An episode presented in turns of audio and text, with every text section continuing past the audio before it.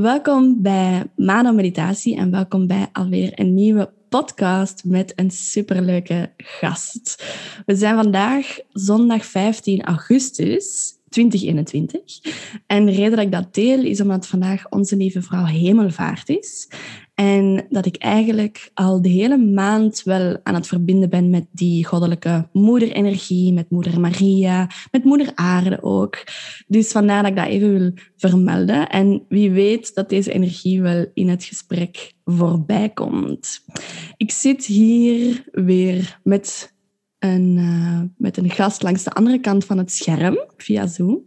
En dat is Diederik Adams. En Diederik is van Nederland. En wat dat hij precies doet, dat zal hij straks zo meteen even uitleggen. Maar ik nodig mijn gasten ook altijd uit om samen even in te checken. Zodanig dat we kunnen afstemmen op elkaar. En dat we ook samen een intentie kunnen zetten voor dit gesprek en voor deze free flow. Want we hebben op voorhand geen onderwerp vastgezet, dus het gaat echt um, volledig free flow zijn. Dus Diederik, ik nodig je uit om samen diep in te ademen. En diep uit te ademen. En de luisteraars ook. En om thuis te komen in de borstkas, in het hart. Te voelen hoe dat hart klopt. Hoe dat hart energie uitstraalt, liefde uitstraalt. En ik zou als intentie graag willen zetten voor dit gesprek dat we in diepe connectie blijven met dit hart. Dat er heel veel vreugde en, en plezier en diepgang en magie aanwezig is in het gesprek. En dat er gezegd zal worden wat er gezegd dient te worden. Is er nog een intentie dat jij zou willen toevoegen, Diederik, hieraan?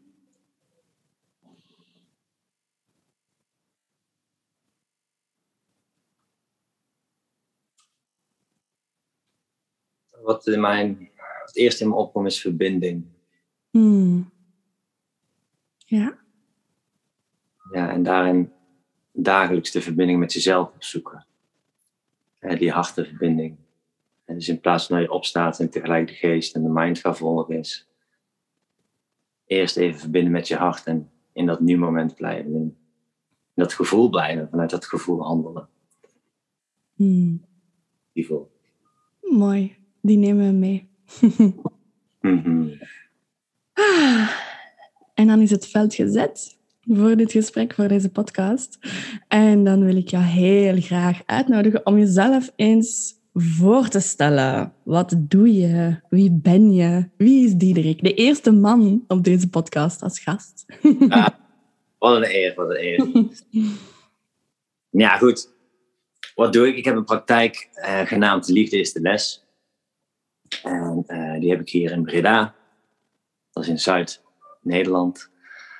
En wat doe ik voornamelijk? Het is primair wat ik doe het geven van energetische behandelingen. Zowel één op één als in groepsessies. Ook op afstand. Dus afstandhealings. Um, ik geef ook workshops en coaching. Maar ik merk dat ik precies nu in een tijd zit waarin veel diensten omgaan. Dus ik ben mij nu aan het ontwikkelen naar vooral trajecten, uh, groepsessies, uh, maar ook retreats. Dus uh, ik ben momenteel de opleiding tot mediumschap aan het volgen. En in september de opleiding tot ademcoach. Dus er wordt straks ook weer een nieuwe dienst. En ja, mijn passie is gewoon echt mensen proberen meer in hun eigen kracht te zetten om ze meer bewuster te laten leven, om in, in een zelfhelend vermogen te zetten. Eigenlijk om men te herinneren wie ze werkelijk zijn.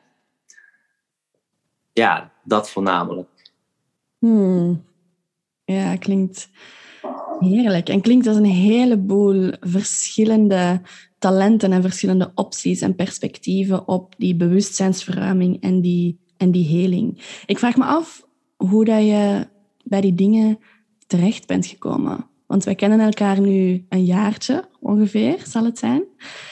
En dat is denk ik een stuk dat ik nog nooit van jou gehoord heb. Van hoe dat jij jouw spiritual awakening gehad hebt. Ehm, ja, dus als je het voelt, hoor ik daar graag meer over. Ja, oprecht een hele mooie vraag.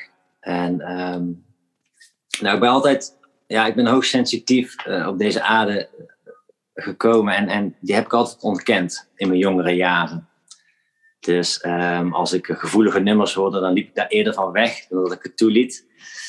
En in mijn begin uh, twintiger jaren kon ik er niet meer omheen. En op een gegeven moment barstte de bom en kwam alles vanuit het verleden helemaal naar boven. En toen dacht ik, yo, waar ga ik nou helemaal doorheen, joh? En, en toen opende eigenlijk ook de wereld van, van energie voor mij. En de wereld van, uh, ja, toen ook nog wat meer psychologie. Maar dat ging al heel snel om naar bewustwording. Toen onderging ik wat energiewerk bij mensen. En daarin merkte ik ook van, joh, wonderen bestaan echt. Het was zo bijzonder wat er allemaal gebeurde. Um, ja, op het niveau dat je eigenlijk niet kan waarnemen. Dus echt op subtiele niveaus, op energetische niveaus. Um, dus ik ben heel erg veel in mezelf gaan investeren om die balans in mezelf te krijgen. En um, mijn vader heeft ook bij een, ja, een groep mensen gezeten bij een spiritueel bewustzijnscentrum voor tien jaar lang elke week. En daarin hebben ze gechanneld met een ja, lichtcollectief met negen opgevaren meesters en engelen. En van die tien jaar dat hij dat heeft uh, gevolgd, heeft hij een heel grote groene map. En met bewustzijnslessen, met healings, met meditatie, met kosmologie. Uh, um, ja, en dat is zo'n ongelooflijk mooie frequentie wat daar is omschreven. Ik heb die map ook helemaal met hem doorgenomen in de loop van de jaren.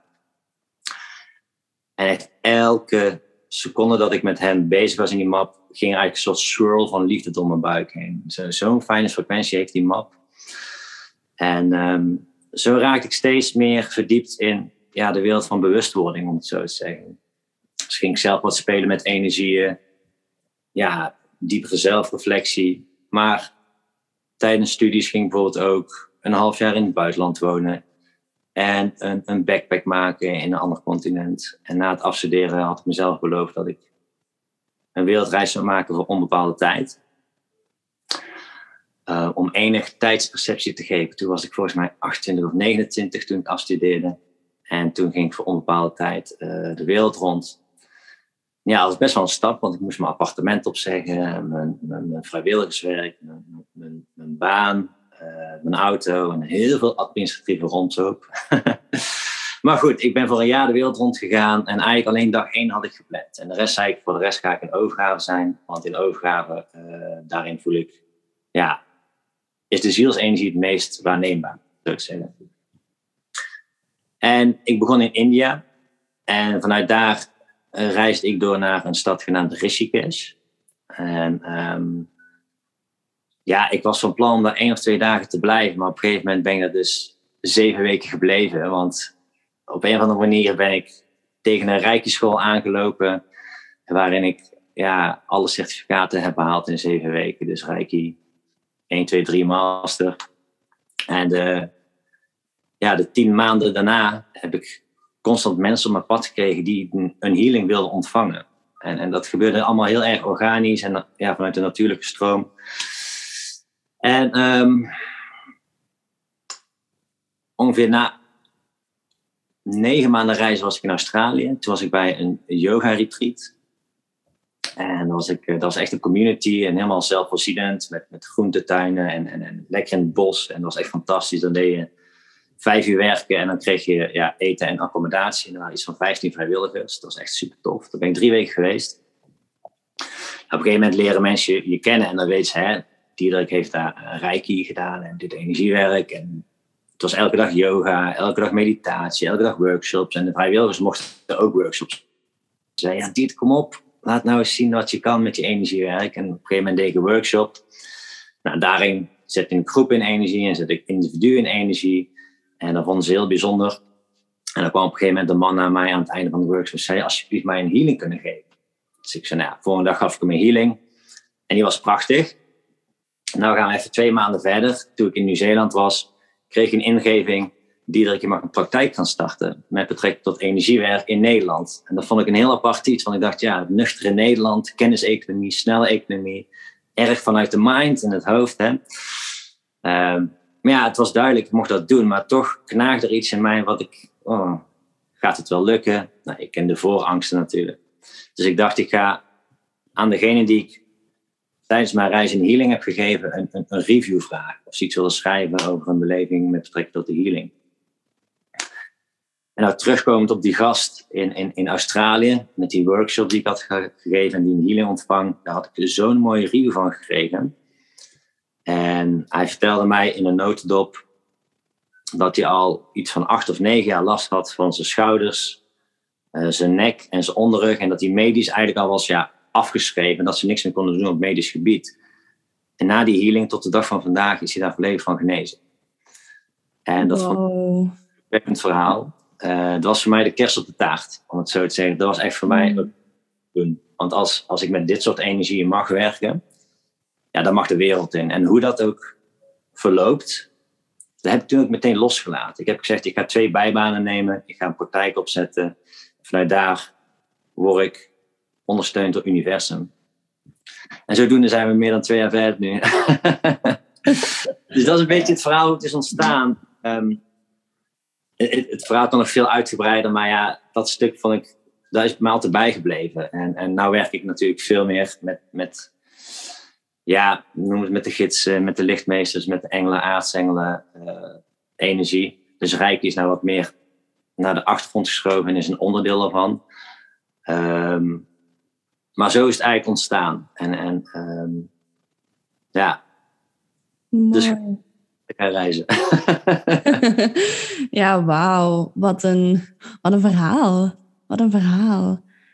Ja, dat dat zo mooi werd, werd doorgegeven. En ja, dat het universum wel gewoon zo mooi begeleid heeft. Zoals, ja, zoals het universum dat doet. ja, exact dat. Exact dat. Het is echt een verhaal... Um, waarin ik zo erg ben begeleid, inderdaad. Want ik was net afgestudeerd. Het is nu drie jaar verder van mijn tijd dat ik ben afgestudeerd. Ik heb het diploma nog niet opgehaald. Die is ondertussen versnipperd. Dus ik kom niet in de HBO-records. Eh, maar dat was ook... Ik heb ook gezegd, ik, ik, ik, ik kom hem niet ophalen. Want dat is een daad vanuit eigenlijk onzekerheid, oftewel angst. Want ik heb dat papiertje helemaal niet meer nodig. Mm. Tegelijkertijd is het ook een fijne statement in het systeem van de, school, uh, van de schoolsystemen. Hey, die jongen heeft vier jaar gestudeerd en die komt niet zijn trofee ophalen. Mm. Papiertje, het zegt eigenlijk helemaal niks. De vaardigheden, de kennis, de skills en zo, die heb ik allemaal nog. Maar ja, die voelt hem vast wel, maar mij is het weinig niks waard. Dus.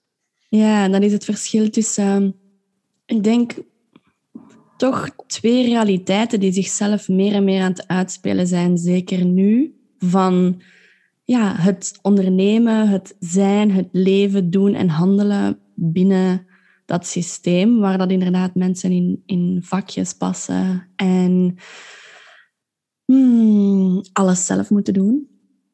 En dan een soort, ja, ik, ik zou zeggen een andere realiteit, maar dat voelt ook dan weer niet goed omdat je dan in, die dualiteit gaat, dat je dan zeggen van zij versus hen. En zo is het niet.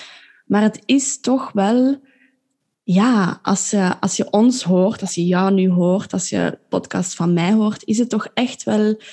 Ik kan me inbeelden dat mensen zoiets hebben van die zitten op een totaal andere wereld. En die beleven dingen totaal anders. En kan je daar herkennen dat mensen dan misschien ook tegen jou zeggen van dat is ja, een realiteit die niet bestaat, of dat is te zweverig, of al die dingen. Is dat iets waarmee je al geconfronteerd geweest bent, of waarmee dat je innerlijk geconfronteerd wordt? Nou, uh, een basisovertuiging voor mij daarin is ook iedereen mag denken en voelen wat ze willen. En daar heb ik respect voor. En iedereen heeft een eigen pad af te leggen. En daar is natuurlijk een, een zelfbeeld en een wereldbeeld aan gekoppeld. En daar zitten weer natuurlijk overtuigingen, patronen, normen, waarden, et cetera, et cetera aan. Um, voor mij is het niet zo belangrijk wat anderen van mij vinden. Ah, natuurlijk heb ik hier en daar wat weerstand gehad als je bijvoorbeeld een, een, een bericht uitdoet op social media Ehm, kijk, ik kies om dicht bij mezelf te blijven en ik praat af en toe over God, over engelen, over opgevaren meesters en over ja, wat best behoorlijk diepe bewustzijn. En dat kan triggerend zijn bij mensen die niet op die frequentie zitten of die daar niet in geloven. En die willen dan toch hun onbalans, die ze niet bij hunzelf kunnen houden, projecteren op mij. En dat mag. Mensen mogen denken en voelen wat zij willen. Ehm, ja, ik ben er ook bewust van, dus het doet mij niet zoveel. En als het mij wel triggert, dan bedank ik ze. Want dan hebben ze iets aangeraakt in mijn veld waar ik naar mag kijken.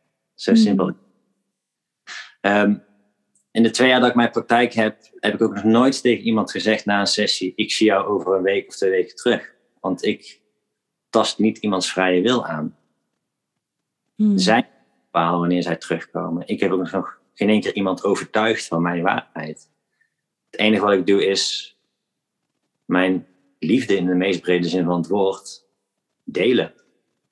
In een vrije vorm. Dus ik zeg niet: Dit moet jij doen. Of zo zit het of ga dit eens doen, of dit mag je wel, of dit mag je niet. Geen verboden of geboden, weet je wel. Gewoon alles in vrijheid. En ik laat een ander ook vrij in hoe hun zijn. Ja, dus dat is misschien ook een onderdeel van flow. Hmm. Weet je. Het is ook een hele aparte gedachte, man, als ik aan denk van... Stel, iemand zit bij een therapeut, een coach, een healer, geestelijke leraar. En die zegt, ja, ik wil jou over een week terugzien voel je de stagnatie al. Dat een ander mm. bepaalt voor de persoon die hulp zoekt wanneer hij of zij terugkomt.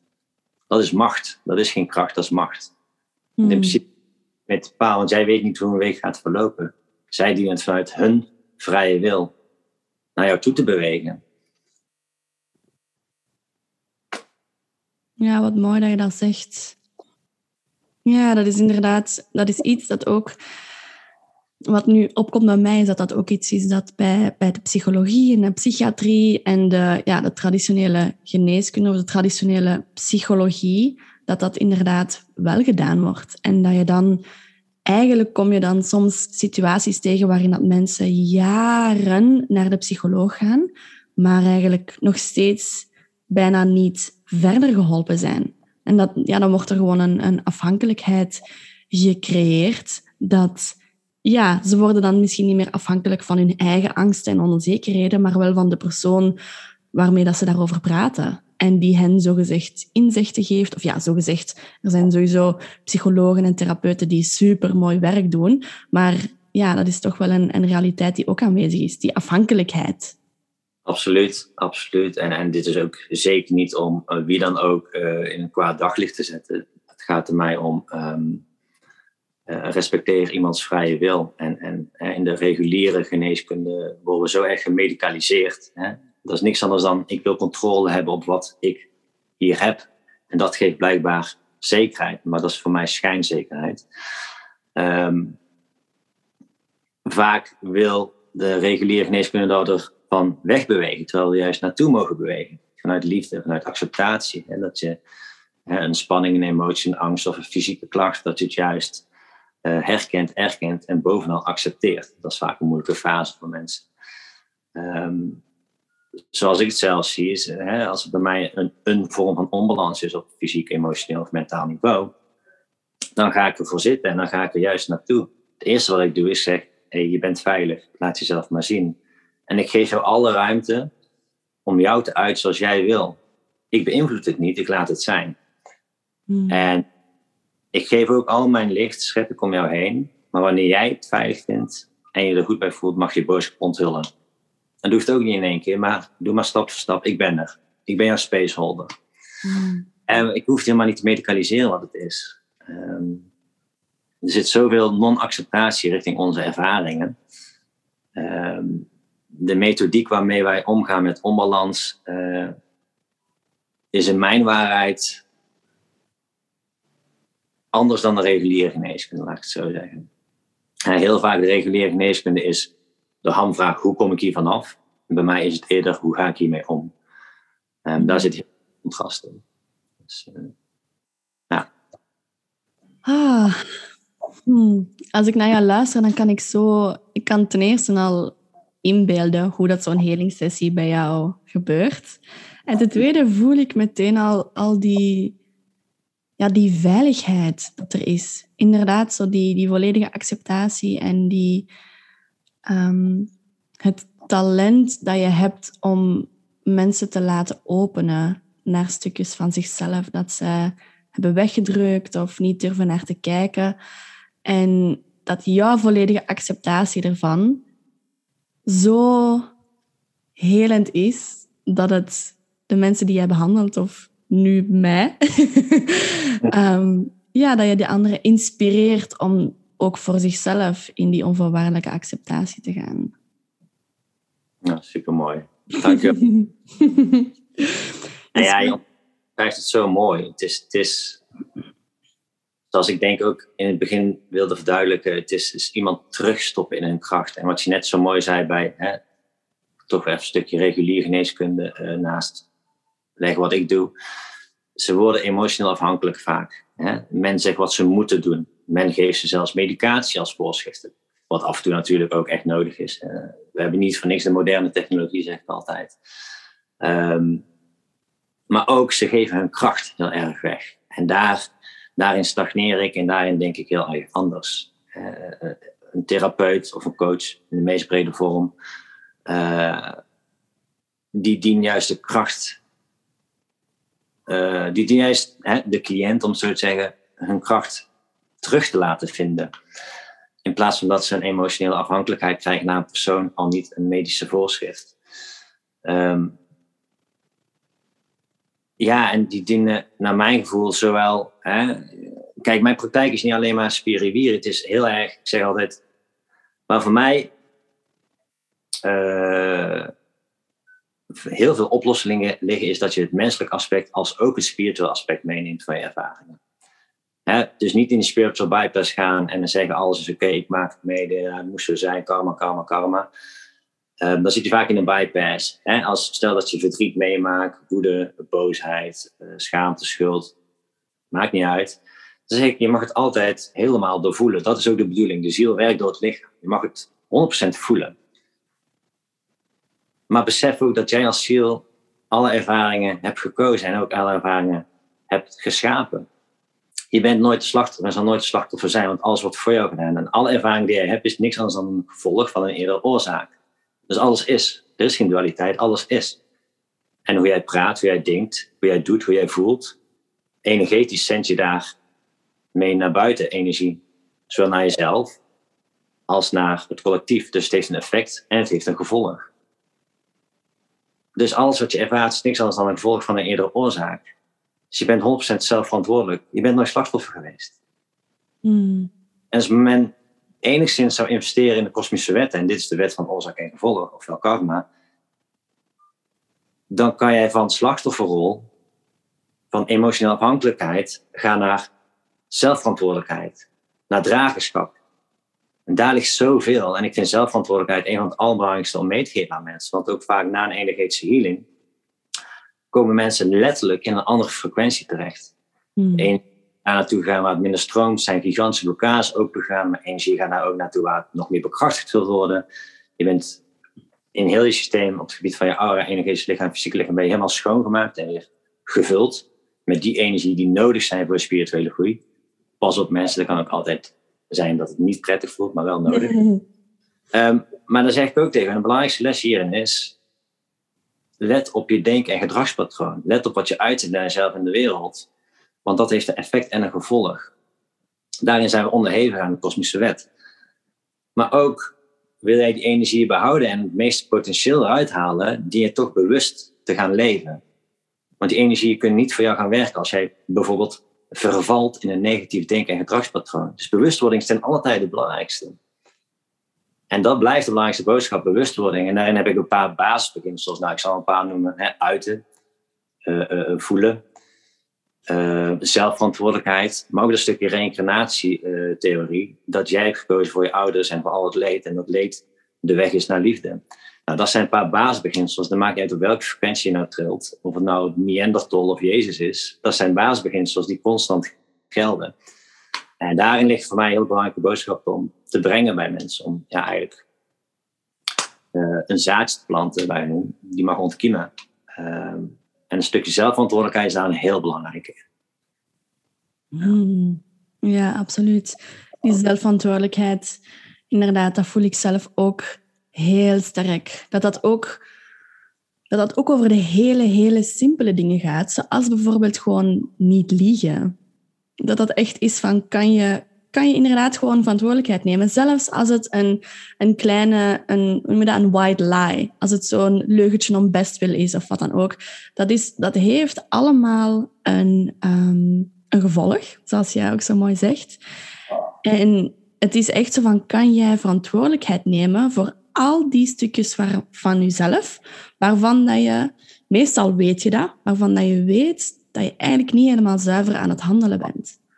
En het is echt een, een, ja, het is een soort paradox, want om zuiverder te kunnen zijn, dien je eigenlijk te gaan kijken, ik ben niet zuiver. En dien je daar naartoe te gaan en te gaan kijken van, op die en die en die vlakken ben ik eigenlijk nog niet, ben ik nog niet al de verantwoordelijkheid aan het nemen van mezelf dat ik kan. Ben ik stukjes aan het wegstoppen, ben ik stukken aan het, uh, aan het onderdrukken. En dat gaat ook over echt hele kleine, kleine, subtiele dingen.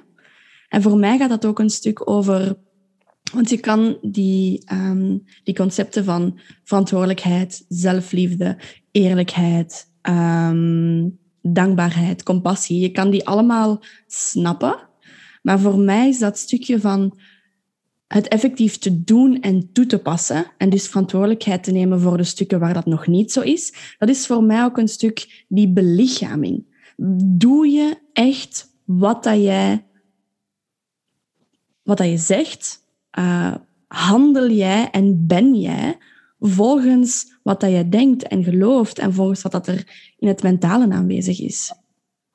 Ja, echt heel mooi dat je het benoemt. Uh, mijn vader heeft een gezegde hier en hij zegt: duizend woorden wegen nog geen ons. Dus je kan bijvoorbeeld een website hebben die super prachtig is en mooie foto's van jezelf.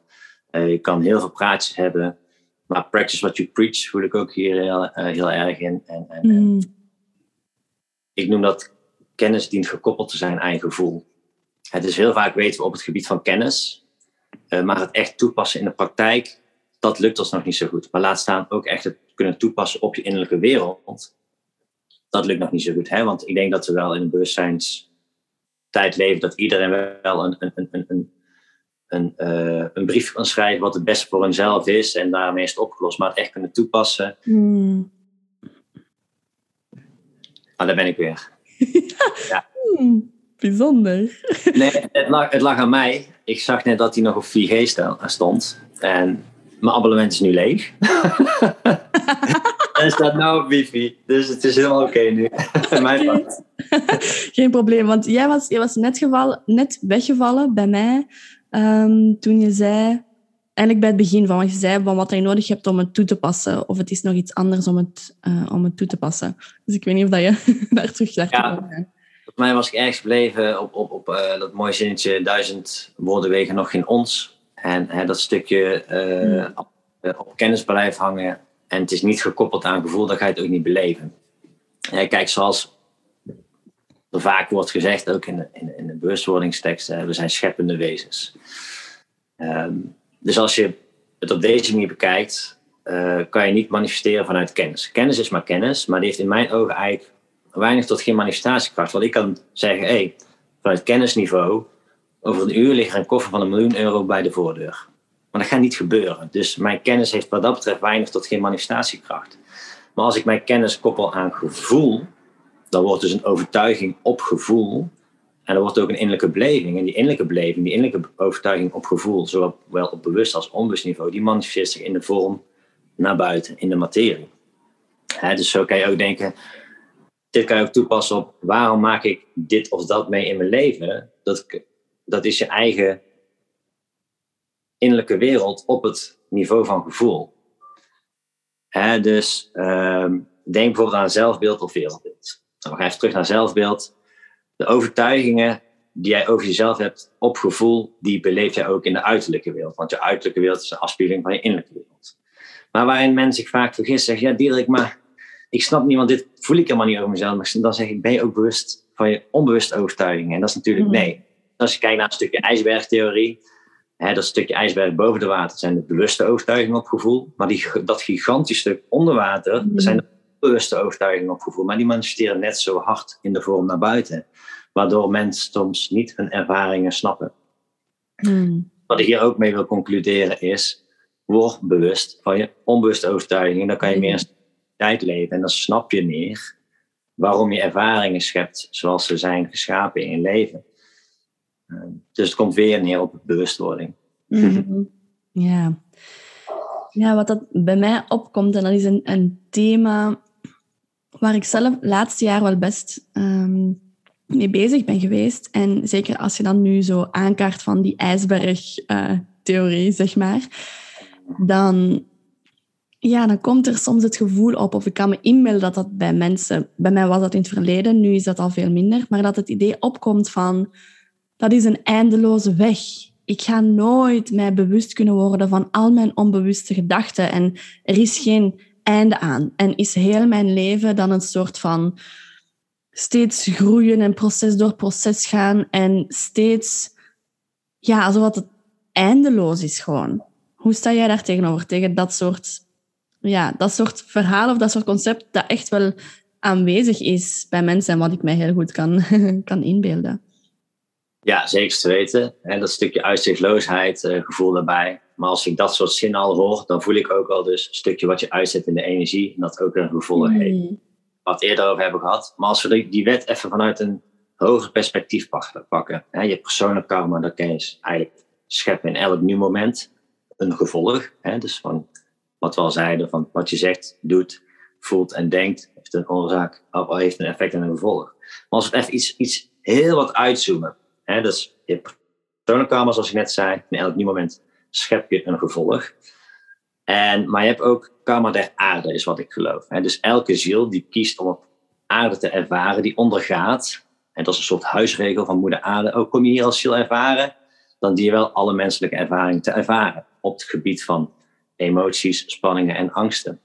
En de enige reden dat we dat dienen te ervaren, is om ervan te leren en een begrip van te tonen en het om te zetten in een positief gevoel.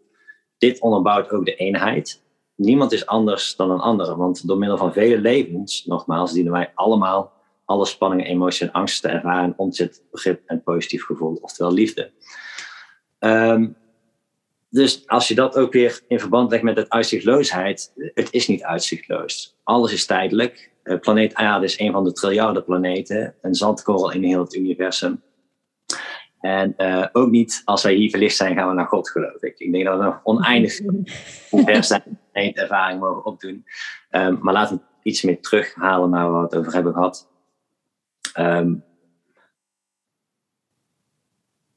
ja, kijk, ik ben aan even aan het invoelen op wat je zegt. Ik, natuurlijk heb ik ook die gedachten en die gevoelens gehad.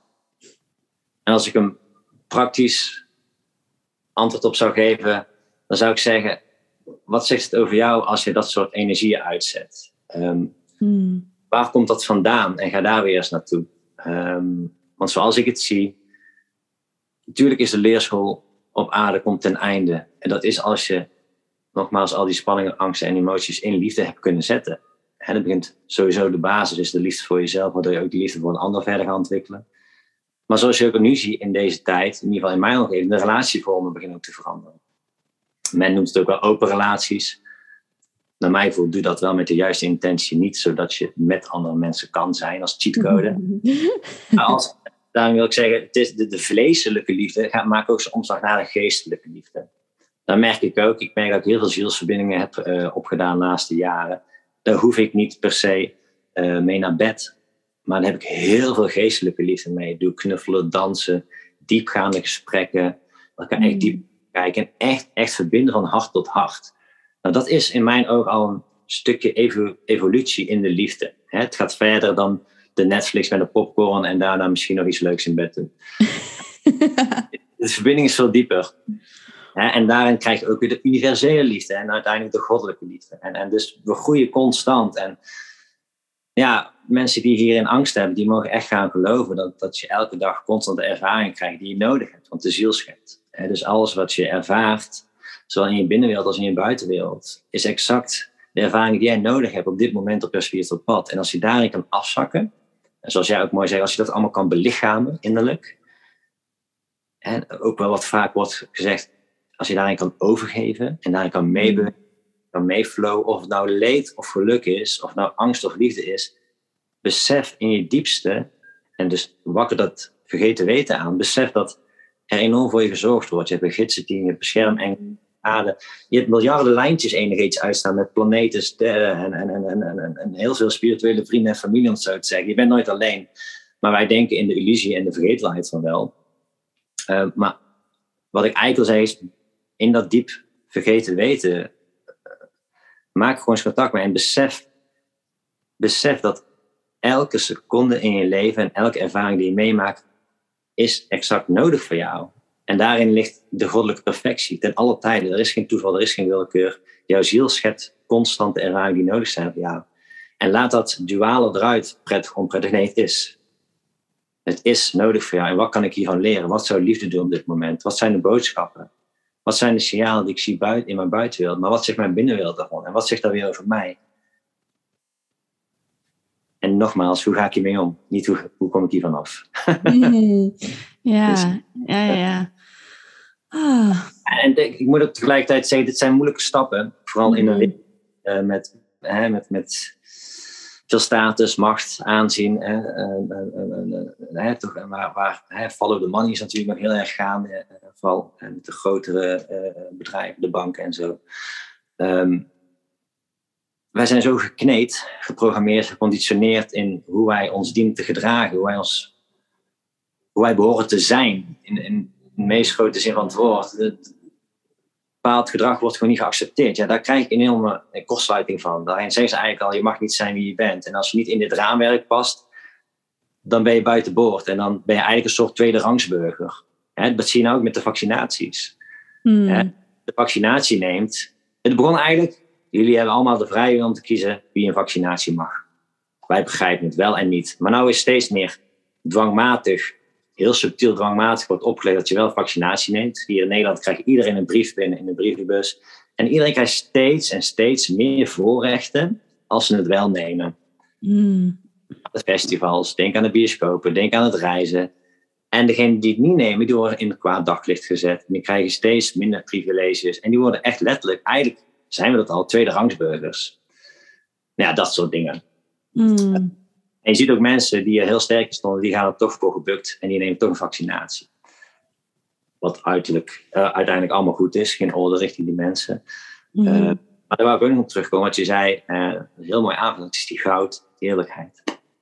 Mm Echt bij jezelf. Um, het is grappig dat je zei, want daar heb ik de laatste week ook veel over met anderen. Het is die goud eerlijkheid. Gisteren had ik iemand bij een sessie zitten. En daarin voelde ik in haar energieveld, je draagt ze dat bij, maar je kan gewoon niet goud eerlijk zijn.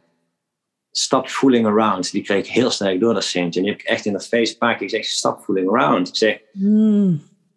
als dus, ik zeg, uh, uh, express yourself, stand your ground uh, en geef grenzen aan. Nou, die drie waren heel belangrijk. En dat heeft ze in zich, maar ze heeft een heel toxic environment. Ze heeft geen, geen omgeving in kan ondersteunen. En ik heb iets heel bijzonders daarin meegemaakt. Het is de eerste keer in twee jaar dat ik een praktijk heb, uh, dat ik dit heb meegemaakt, is dat ik een, een, een heb geweigerd. Uh, daarin heb ik uiteraard haar vrije wil gerespecteerd, maar ik had met haar ook een lange intakegesprek de dag ervoor. En gisteren kwam ze bij mij en ja, tegelijk open en, en huilen en twijfels en heel erg in een disbalans. En haar omgeving vond wat van als ze naar mij kwam. In de negatieve zin van het woord. Hmm. En ze stond echt labiel. Daarin kreeg ik ook door, na veel invoelen en spreken van, ja, het gaat hem niet worden. En dit is voor haar eigen best wel. Universum houdt van haar. Hoe echt zo mogen doorgeven, er is zoveel liefde voor jou, dat de healing niet doorgaat. Jij als persoon kan het dragen, maar als jij al die energie krijgt waarin je nog meer geopend wordt, en je gaat dan terug naar de omgeving waarin jij zit, dan gaat het niet goed. Hmm. Ik weet niet waarom ik dit deel, maar het was zo'n bijzondere ervaring. Dus het wilde er waarschijnlijk ook uit. Um, maar dat heeft ook voor mij te maken, uh, gerelateerd aan die persoon, die kon niet in haar eigen kracht staan. Die gaf constant haar kracht weg, constant haar kracht weg. Ja, wat vind jij hiervan? Wat vind jij hiervan? En het is constant die kracht weg. Mhm. Dat is wat de maatschappij ook wil. En vaak de reguliere geneeswijze ook, waar we over hebben gehad. Ehm, wij, ze willen dat wij niet meer voor onszelf denken. Het is, het is mind control, het is massa-angst creëren. Eh, het is bepalen hoe wij moeten bewegen, hoe wij moeten denken. Eh, je ziet het gewoon overal. Ik bedoel, kijk naar de modewereld. Ik bedoel, kijk naar de bedrijfswereld. Eh, het feit dat we ons op een bepaalde manier moeten kleden. Of op een bepaalde manier mensen met bepaalde status of functies anders aanspreken dan een collega die naast je zit. En dan, ja, dat soort dingen. Mhm. Ja. Kan bij mij gewoon niet meer. Ik ben afgestudeerd op Human Resource Management, dus HR, personeelszaak. Ik heb altijd in het midden van de bedrijfssteden, dus de operationele kant hè, en de organisatorische kant, de strategische kant, maar ook de externe kant. Daar ben ik allemaal in contact mee geweest. Het is één grote poppenkast. Het is één grote poppenkast. Want ik zeg altijd, al het gedrag dat niet van je ware zelf is, is angst. Dus als jij niet bent wie jij bent, dan handel je uit onzekerheid. En onzekerheid is een, ja, is een, is een, is een aspect van angst. Mhm. Eén groot angstige poppenkastshow daar. Mhm. Dit wil ik niet meer, heb ik gezegd. Ik heb, ja, zoals je weet, heb ik helemaal niks meer met mijn diploma gedaan, laat staan opgehaald. Ehm, en dat is ook treurig om te zien. En dus ik heb uiterst respect voor, eh, ik noem het even, de lichtwerkers die in het bedrijfsleven een eh, impact willen hebben. Eh, echt diepe respect, dus bij deze ook. Dat is een taai om dat om te zetten, want daar zit een bepaald ego-gehalte, daar zeg je u tegen. Absoluut. Absoluut. Ja. Ja, maar goed. En met de verhaal wil ik dus ook verduidelijken eh, dat ik begrijp hoe moeilijk het is om uit heel dat poppenkast, die oneerlijkheid naar jezelf, ja, de maskers, eh, hè, om daaruit te stappen. Het is zo moeilijk, want we zitten nog aan geld, tijd en ruimte verbonden. Hè? En, en, hoe ga je dat dan doen? Hoe ga je die transitie maken? Eh, dat zie je bij heel veel mensen. Hoe ga ik van dat burgerlijk leven, dat ik een maatschappelijke robot ben die enorm volgzaam is, naar een authentieke zelf zijn die mijn hart volgt? Hmm. Ja. Pas klaar antwoord op. Omdat we dus nog gebonden zitten aan die dualistische zaken zoals geld, tijd, ruimte. Ja. Go eh, voor de community live. ja, je, en er is iets, jouw verhaal dat je deelde over de energetische heling dat je geweigerd hebt. Je zei, ik weet niet waarom ik dit deel, maar ik weet waarom dat je dit deelde. Omdat dat een bruggetje was naar een onderwerp dat eigenlijk al sinds het begin van de podcast zo achter mij aan het... Ja, dat ik ze achter mij kon voelen van, ja, dit, is, dit gaat komen in de podcast. Misschien heb ik het zelf gemanifesteerd. Ehm, maar ja, het, het, ehm, het onderwerp wat dat jij benoemde, zijn de langs ene kant ehm, grenzen aangeven, zowel als cliënten die naar jou toe komen en dat zij leren over hoe dat ze grenzen kunnen aangeven, als jij als healer, dat jij grenzen aangeeft. En ten tweede ook dat stukje van... ehm, ja, en dat bewijst, dat bewijst voor mij wat voor een krachtige heler dat jij bent. Omdat er inderdaad een zekere verantwoordelijkheid zit in het werken met die energieën, met reiki, met stralen, met opgestegen meesters, dat inderdaad gevaarlijk is om te gaan gebruiken wanneer mensen labiel zijn. Wanneer mensen inderdaad labiel zijn, emotioneel niet stabiel zijn, zo open zijn omwille van een, um, een gebrokenheid, een trauma of wat dan ook, als je daar dan die goddelijke of meesterlijke energieën op gaat blaasten, dan kom je terecht in situaties waarin mensen psychoses hebben, schizofrenisch worden en waarin dat zij gewoon, omdat zij geen draagkracht hebben voor die, ja, die lichtenergieën. En dat is, dat is iets, ik heb dit, um, ik weet niet of dat je dit weet, maar ik heb dit eigenlijk meegemaakt um, in het overlijden van mijn moeder, waarbij dat zij um, eerst een emotionele, gigantische shock gehad heeft uh, betreffende haar, haar huwelijk. dus ja, met mijn vader natuurlijk. En dat zij nadien is beginnen die energetische stralen, die meesterlijke energieën beginnen oproepen om haar te begeleiden.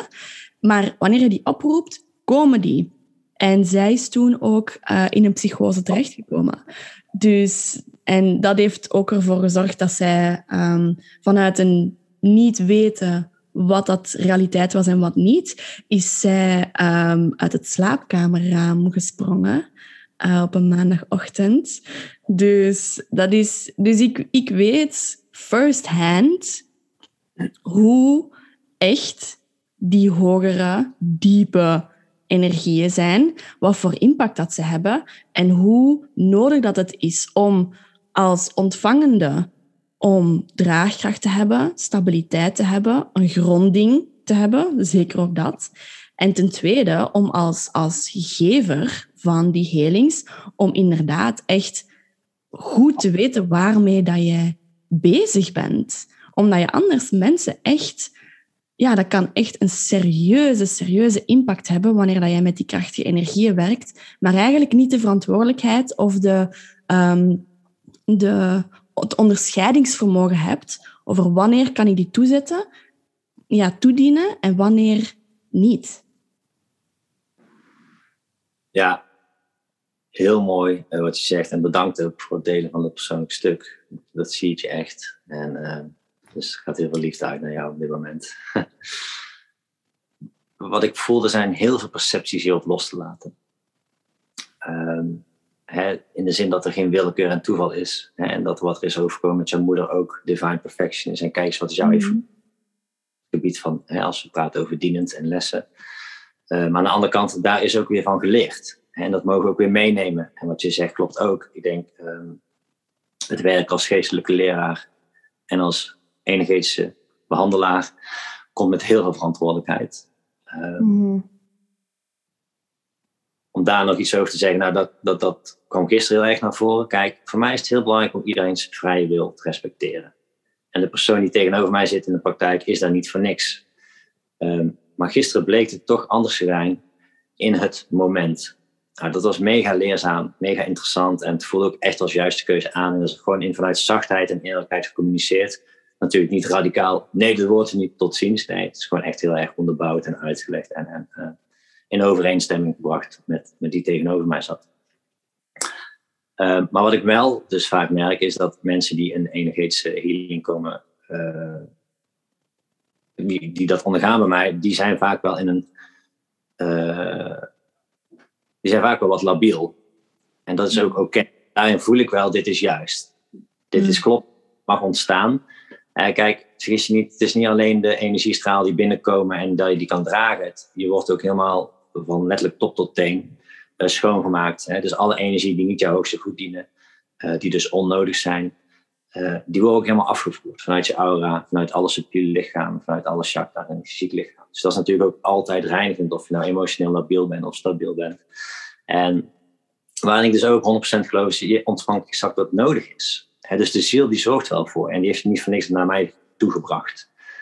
Tuurlijk stem ik daarop af, uh, maar het is constant in co-creatie met het lichtcollectief, met dienst gidsen, hoge zelf het universum. En uit, natuurlijk ook moeder aarde. En daarin heb ik het vertrouwen dat ze exact die energie ontvangen die nodig zijn voor hem op het pad. Um, ja, gisteren zou je eigenlijk bijna een uitzondering op de regel noemen. Maar dat is het niet, want ik tap elke keer constant in op ieders energie. Mm. Uh, ik vind het een hartstikke mooie leerles wat er is gebeurd gisteren. Um, en dan nog ergens anders antwoord op te geven, uh, of vanuit een ander perspectief, en aanvullend op wat ik al zei, en dat stukje rol als, als healer of geestelijk leraar, dat komt inderdaad met veel verantwoordelijkheid. Want buiten de energieoverdracht krijg ik ook heel veel berichten door. Dus de healing en reading schrijf ik ook op en, en die deel ik ook met de persoon.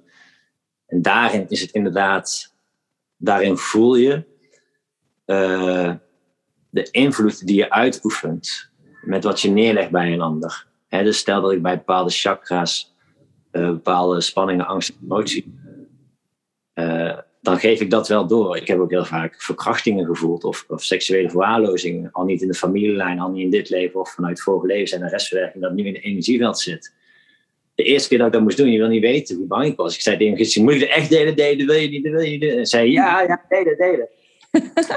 ik ja, ben je in dit leven seksueel misbruikt? Maar bam, de tranen kwamen uit haar ogen. Oh. Ja, ik vind het ontzettend, ja, klinkt heel gek, mooi om te mogen doen. Mm. Alleen maar tot de kern werken. Maar het is natuurlijk wel heel ja, onroerend dat het iemand daarin raakt. Maar het feit dat het aangeraakt is, is het ook bekrachtigd en door de energie gezien. En een uitnodiging om er naartoe te gaan. Het is meer naar de voorgrond gekomen. En om dan iemand in tranen te zien, terwijl je deelt, dan denk je, ja, oké, hij of zij is er ook klaar voor. Het mag nu aangekeken worden. Het mag Hmm. gevoeld worden. Ja, dat is prachtig. Maar ja, wat ik wil zeggen, daarin eh, is het echt, en dit meen ik met hoofdletters, is het echt heilig werk. En eh, die niet onderschat te worden. En dat maakte gisteren ook de keuze inderdaad eh, om het niet te doen. Of een, eigenlijk in die zin te verzetten, totdat ze een gezonde omgeving heeft die haar ook kan dragen eh, daarin. En, want het was een omgeving die haar daarin niet support, sterker nog afkraakt. Dus eh, dat, was niet, dat was niet gezond geweest. Dus, dus ik ben omgeving mag krijgen. Hmm. Ja, en opnieuw, ja, zoals ik daar juist gewoon gezegd heb, het bewijst gewoon van de kennis die je hebt, de wijsheid die je hebt, de connectie die je hebt en die ehm, ja, toch al meesterlijke energie dat jij zo ja, belichaamt letterlijk. Letterlijk belichaamt. Ja, ik, ik, zeg, ja, ik zeg het soms op, eh, als ik soms Diederik zijn foto's zie op social media, dan zeg ik hem van, ah, je hebt zo'n harde Jezus-energie. dat meen ik ook echt. En Jezus is natuurlijk ook een van de, ja, van de opgestegen ehm, meesters. En ja, het, het, het, het is gewoon zo duidelijk in alles wat jij, wat jij zegt en de manier waarop dat je daarnaar handelt, dat je inderdaad een heel. Ja, dat je echt you practice what you preach. Dat het niet enkel is van ik snap het, ik weet het, ik begrijp het, maar ook echt van ik ben hier om die kennis in de vorm te gaan beleven en om dat te, te zijn. Ja, je hebt me tot verlegenheid gebracht, dus je. uh, ja, ik streef ernaar. Ik streef ernaar om te practice what I preach. Ik kom mezelf ook nog heel erg tegen in channelings of de lessen die ik naar buiten uitzet. Uh, hè, we gaan allemaal door, laag, door laagjes heen. Ik geloof wel in laagstheorie. Hè, dus van laag naar laag naar laag. En des te hoger onze frequentie wordt, des te zwaarder de lessen vaak ook worden, merk ik. Um, en dan kom je gewoon weer de laag van een eerdere trauma of een restwerk vanuit het vorige leven tegen. Um, ja, ik streef naar en ik doe mijn best. Ik denk dat in alle bescheidenheid dat ik het zo mag beantwoorden. En um, zit natuurlijk ook nog op het gebied van ontvangen hier iets. uh, nou, dankjewel voor je liefdevolle woorden, absoluut. En, um, ja, het is, het is diepe dankbaarheid dat ik dit mag doen in dit leven. En uh, ik ben ook constant zelf in ontwikkeling. Ik vraag ook en zoek ook constant hulp uh, buiten mijn eigen practice om natuurlijk. Um, in de vorm van workshops, retreats, ecstatic dances. Maar ook in boeken, in heel diepgaande gesprekken. Ik blijf open. En eigenlijk probeer ik alles wat ik denk te zijn elke dag los te laten. Ik ben geen medium, ik ben geen healer, ik ben geen dierer, ik ben niet meer gedacht, ik ben niet meer emotie. Dat ben ik allemaal niet. En door, door los te laten ontstaat er ruimte voor vernieuwing. Heel dat jasje loslaten. Mm tijdelijk jasje loslaten. En daarom, daarom kan je expansion krijgen. En, en, en, en ik zeg ook heel vaak, ik weet het niet. Zodat een ander zich kan ontvouwen. Ik weet het niet. Eigenlijk de enige affirmatie die ik recent doe op een dag is... Ik geef me over aan de ervaringen die de hoge ziel, uh, de hoge ziel, die de hoge zelf schept voor mij. Want ik geloof dat de ziel, slash hoge zelf, wat naar mijn idee de perfecte vorm van de ziel is, ervaringen voor mij schept. En daarin mag ik me in overgeven. Dus ik persoonlijk word een beetje uh, moe hoe mensen de wet van aantrekking inzetten. Um, hè, vanuit intentie, rak, angst, wantrouwen, tekortkoming, macht, hebzucht, status. En dan doen ze ook nog niet aan tot hechten. Nee, ze trekken aan het universum, ik wil het nu. En in deze vorm. Ja, heel eigen. Um, ik geloof dat dingen zich vanuit een organische, natuurlijke manier mogen ontvouwen. En dat er voor ons gezorgd wordt. En dat is heel exact die ervaringen schept voor jou die nodig zijn. En in principe hoef je dus eigenlijk in de kern alleen maar te volgen. Maar volgen en overgave is niet passief. Het is enorm alert zijn wat er binnen en buiten zelf speelt. En als in overgave er wordt gevraagd dat je je dient te uiten in een groep van mensen die het niet meer eens zijn, die je dat te doen. En daar is heel veel daadkracht voor nodig. Dus overgave is alles behalve passief. Het is, het is, het is die goud eerlijkheid. Het is creativiteit. Het is in het momentum zijn en vanuit het momentum kunnen en durven handelen. Dat vraagt soms heel veel moed. Mhm. En dat is een heel mooi, mooie zin die ik constant door me heen krijg. En ook weer eigenlijk ja, in die zin affirmeer naar mezelf. Dat is, in overgave wordt je alles geschonken. Hm. Dus nou eens, hè, eh, tegenstelling van overgave is controle. Dat is letterlijk de tegenstelling. En hè, het gros van de mensen is natuurlijk nog heel erg in controle. En een tweelingbroertje is machtig daarin. Ehm, en al- het grappigste toen ik mijn bedrijf opstartte, kreeg ik tegelijk een hele mooie paradox over controle. En dat is, dat is deze. Het liefst willen wij controle hebben over wat er mo- morgen en in de nabije toekomst gebeurt. Maar als wij werkelijk weten wat ons te wachten staat, vinden we geen zak meer aan. Wauw. Grappig is dat, hè? Ja. Dus we zitten te we hunkeren en, en bijna strijden naar controle. Het wordt bijna obsessief. Want controle is vaak een veiligheid en zekerheid, maar dat is allemaal schijn. Hm. Ja, dat is allemaal schijn. De ziel geeft jou de ervaring die je nodig hebt. Eh, maar die mis je vaak, omdat je in je mind zit en niet in je gevoel, lichaam, hart zit.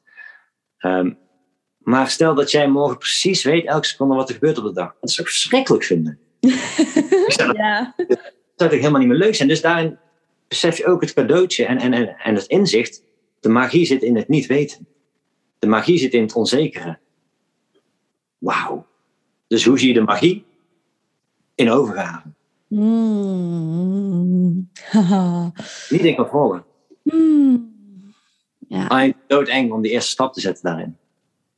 En mind heel wat van als je die stap gaat zetten. Dat ook. Mhm. Absoluut. zegt, oké, en overgave leven en het gebeurt. En dan denk nee, dat, ook daarin laagje en laagje, test na test. En je wordt ook altijd getest of je een instelling kan vasthouden, geloof ik.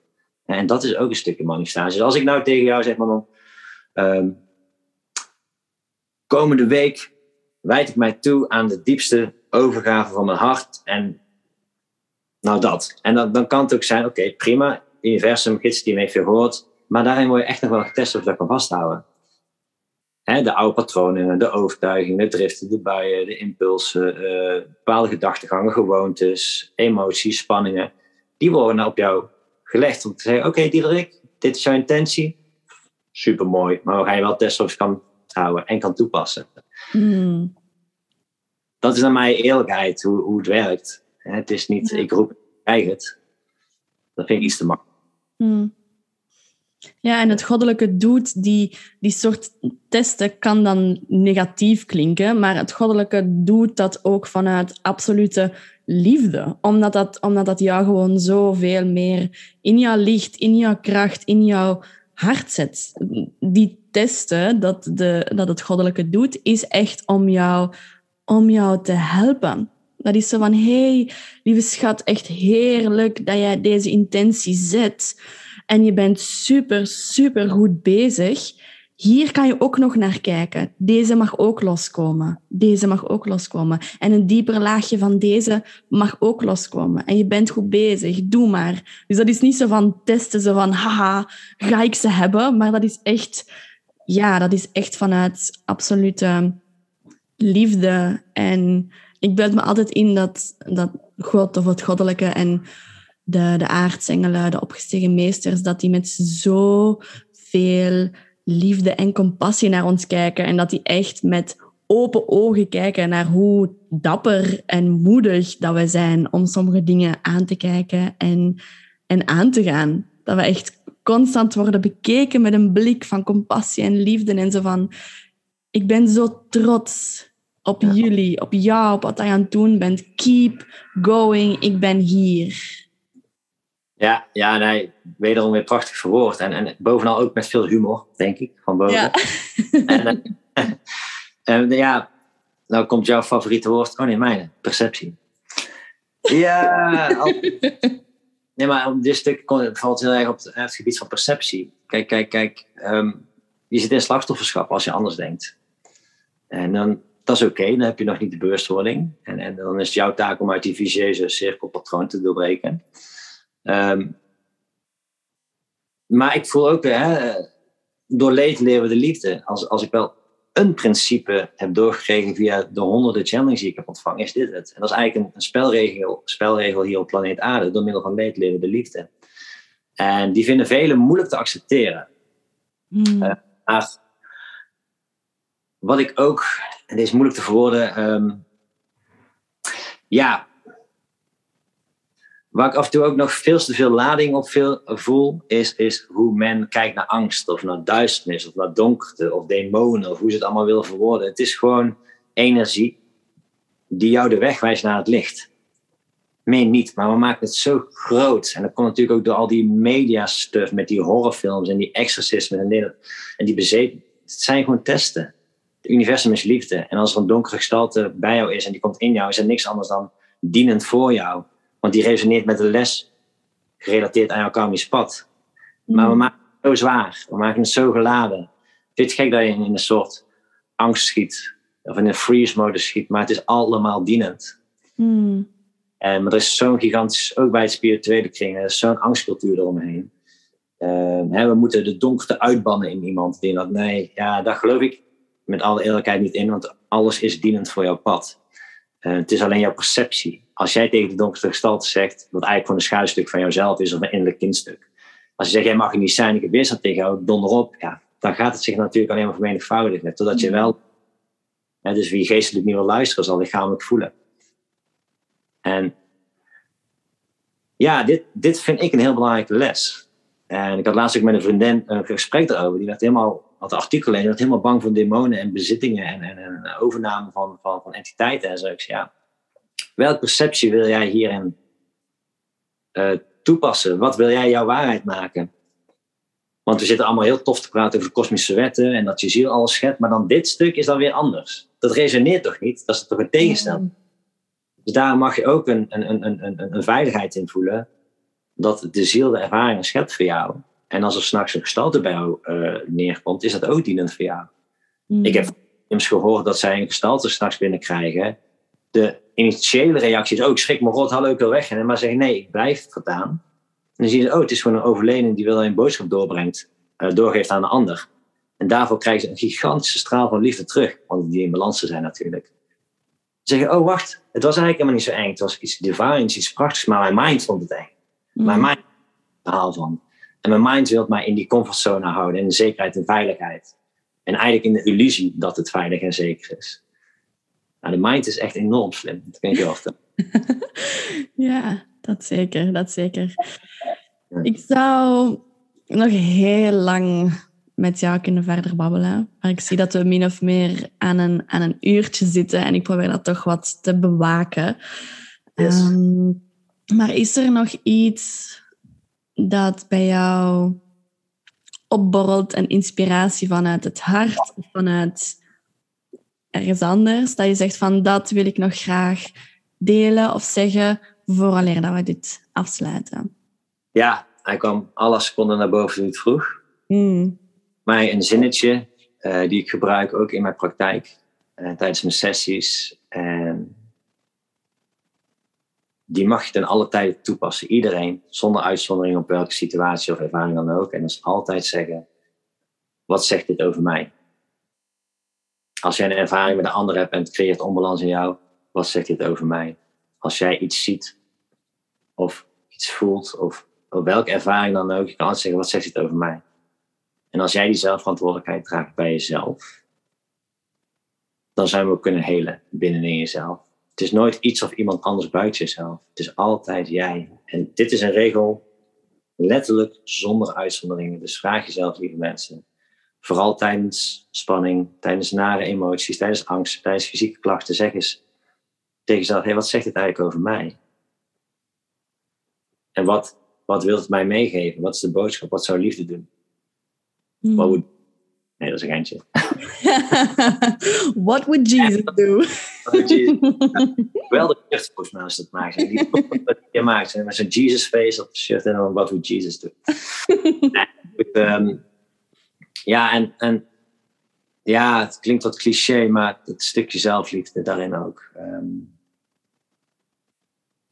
ik heb ook het pad bewandeld dat ik het bij mezelf heb gezocht. Ik heb ook het pad bewandeld dat ik mezelf uh, heb afgekraakt, heb afgekeurd, hoge eisen heb opgelegd. Um, en daarin heb ik al veel laagjes mogen zien. Natuurlijk zijn er nog laagjes, en, maar uh, daarin is voor mij de oplossing geweest om zelf verantwoordelijk te zijn.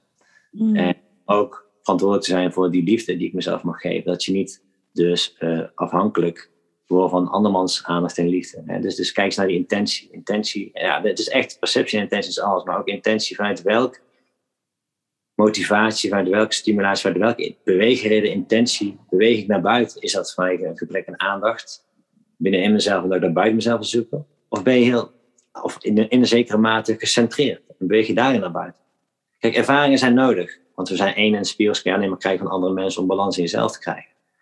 Maar kijk eens naar de intentie waaruit je beweegt naar buiten. Mm. En de andere is eigenlijk perceptie. Hoe kijk jij naar jouw leed? Durf jij te zeggen, wat zegt dit over mij? En durf jij daarin ook weer die zelfverantwoordelijkheid te vragen? En eigenlijk wat ik hier nu zeg, als je dit kan opnemen in je gevoel, in je systeem, kan je een radicale omslag maken naar een veel hogere frequentie en dimensie. Dus speel er eens mee, experimenteer het eens, ga het eens ontdekken. En val honderd keer op je bek, graag zelfs, want het zijn mensen. En, en, kijken. en, en kijk ze, oh, nou komt die zelfcriticus. Oh, en nou? Hoe conformeer ik me daaraan of mag die er zijn?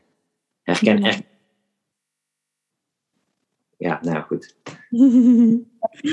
Mooi. Dat was een boodschap, maar daar kun je ook weer uren over praten. Maar dat, dat was het. Mooi, ja. Wat zegt dit over mij? En ik wil nog kort inpikken op wat je zegt over die zelfliefde. Want ik heb namelijk ehm, op vrijdag heb ik een podcast opgenomen met Melissa Olieslager. En praten we daar over, eh, over die zelfliefde.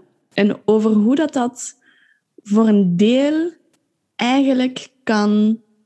Ik zal niet zeggen gebypast worden, maar hoe dat die zelfliefde een soort gevangenis kan vormen ook van ik moet het allemaal zelf doen, terwijl dat er in overgave eh, en in openen en toelaten, dat er een stroom van liefde van, zogezegd, buiten jou kan toekomen, waardoor dat al dat, dat idee van ik moet het zelf doen, zelfliefde, ik moet het zelf doen, dat dat wegvalt. Omdat je kan voelen van, oh, maar ik word constant geliefd. Maar laten we er nu niet verder op ingaan. Maar ik zou zeggen, misschien is het wel interessant als je de podcast eens, eens luistert. En dan hoor ik heel graag ehm, jouw perceptie. jouw perceptie daarop. Eh, omdat het een, een soort reframing is van, ehm, van zelfliefde. Heel mooi. Ik ga hem ook luisteren. Ah, zo, en dan om, eh, om af te sluiten, als mensen zeggen van hey, die Diederik, super toffe gast, ik wil super graag met hem in contact komen, hem een berichtje sturen of een healing of een groepsessie bij jou doen, hoe kunnen ze bij jou terechtkomen? En misschien als je komende trajecten hebt waar mensen zich voor kunnen inschrijven of zo, kan je eventueel ook ehm, delen. Dus hoe kunnen ze jou vinden en hoe kunnen mensen met jou samenwerken? Ehm, nou, het is echt letterlijk liefdeisdeles.nl.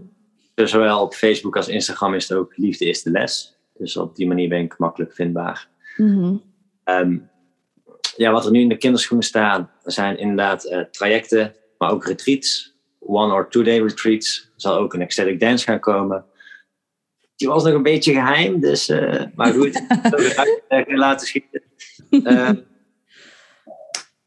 en ja, ehm, iedereen is welkom. Er is geen uitzondering. Er is geen oordeel. Er is neutraliteit en liefde. En eh, met, met, met, met echt de diepste passie help ik jou om terug in je eigen kracht, eh, zelfliefde, zelfhelend vermogen te laten stappen. Maar ook in je al niet deels te laten herinneren wie je werkelijk bent.